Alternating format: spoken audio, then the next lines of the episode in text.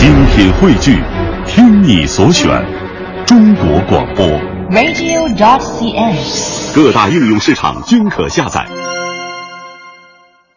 哎，那除了这个肉夹馍之外呢，呃，另外一定要提到的陕西最负盛名的一个小吃就是羊肉泡馍了。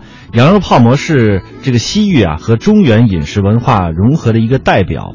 那么这个其中的这个泡馍分为水围城、口汤啊，还有干泡以及单走这四种。经过这一夜的细火慢炖，这一锅香气四溢的这个高汤啊，才能把这个其中的味道啊给它炖出来。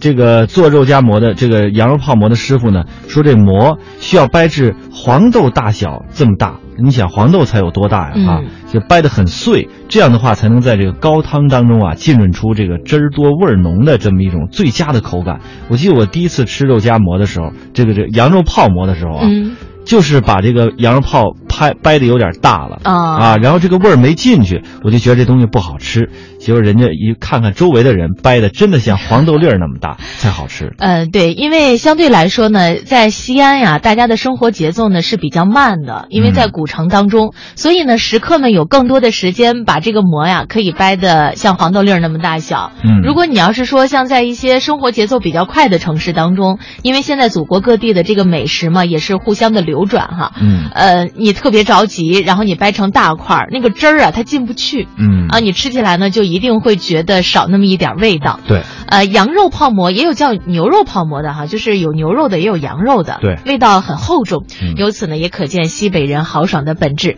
常见几位啊，看起来身形非常的高大，人人端一碗，这个碗呢，嗯，那能叫碗吗？那得叫小盆儿，热气腾腾的。大了哈。对，个个呢也不说话，埋头就吃，一盏茶的功夫，真的是磨尽汤干。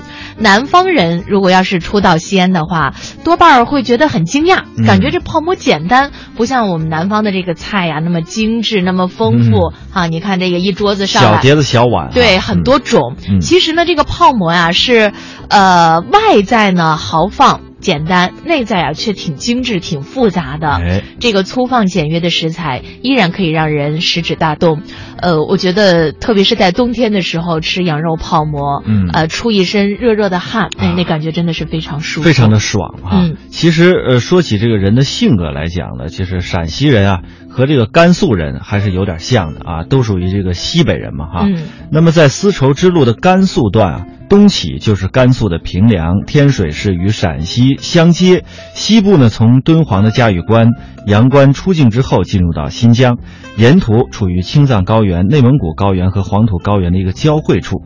那甘肃境内呢，呃，至今还保存着有这个汉明的长城，大致勾勒出了丝绸之路的主干道。沿途分布有大量的古遗址，包括古墓葬、古城址和一些石窟、宗教寺院等等。那说到丝绸之路，这个甘肃段啊，地处农业、牧业和绿洲文明以及东西方文化的交汇地带，它的文化遗产既有作为整个丝绸之路的一个区段与整体的不可分割性，同时呢，还体现出了独具的这种地域风格，体现出的是一种根植于中国传统文化的民间性和地域性的特点。同时啊，这个说到甘肃这种独特的地理位置，也使其在中国范围之内，就新疆而言，它是内地；但是呢，就内地的中原而言，它又处于边陲。所以说，呃，文化遗产啊，具有强烈的这种过渡色彩，显得它更加的丰富，而且还意味深厚。说到这个甘肃啊，就得提一下这省会兰州。嗯兰州呢是古丝绸之路上的重镇。自汉至唐宋时期，随着丝绸之路的开通，出现了丝绸西去、天马东来的盛况。兰州呢，也逐渐成为丝绸之路重要的交通要道和商埠重镇，联系西域少数民族的大都会和纽带，在沟通和促进中西经济文化交流方面呢，也是发挥了重要的作用。黄河不仅养育了兰州人民，也给这里带来了丰富的特产，像白兰瓜、软儿梨、冬果梨、白粉桃等等瓜果呢，都是久负盛名。呃，我到兰州的时候，觉得这里真的是美食特别多。嗯其实我个人还比较喜欢吃它的那个黑豆子啊，啊，啊、还有那个土豆啊，嗯叫黑美人嗯等等，非常的好吃。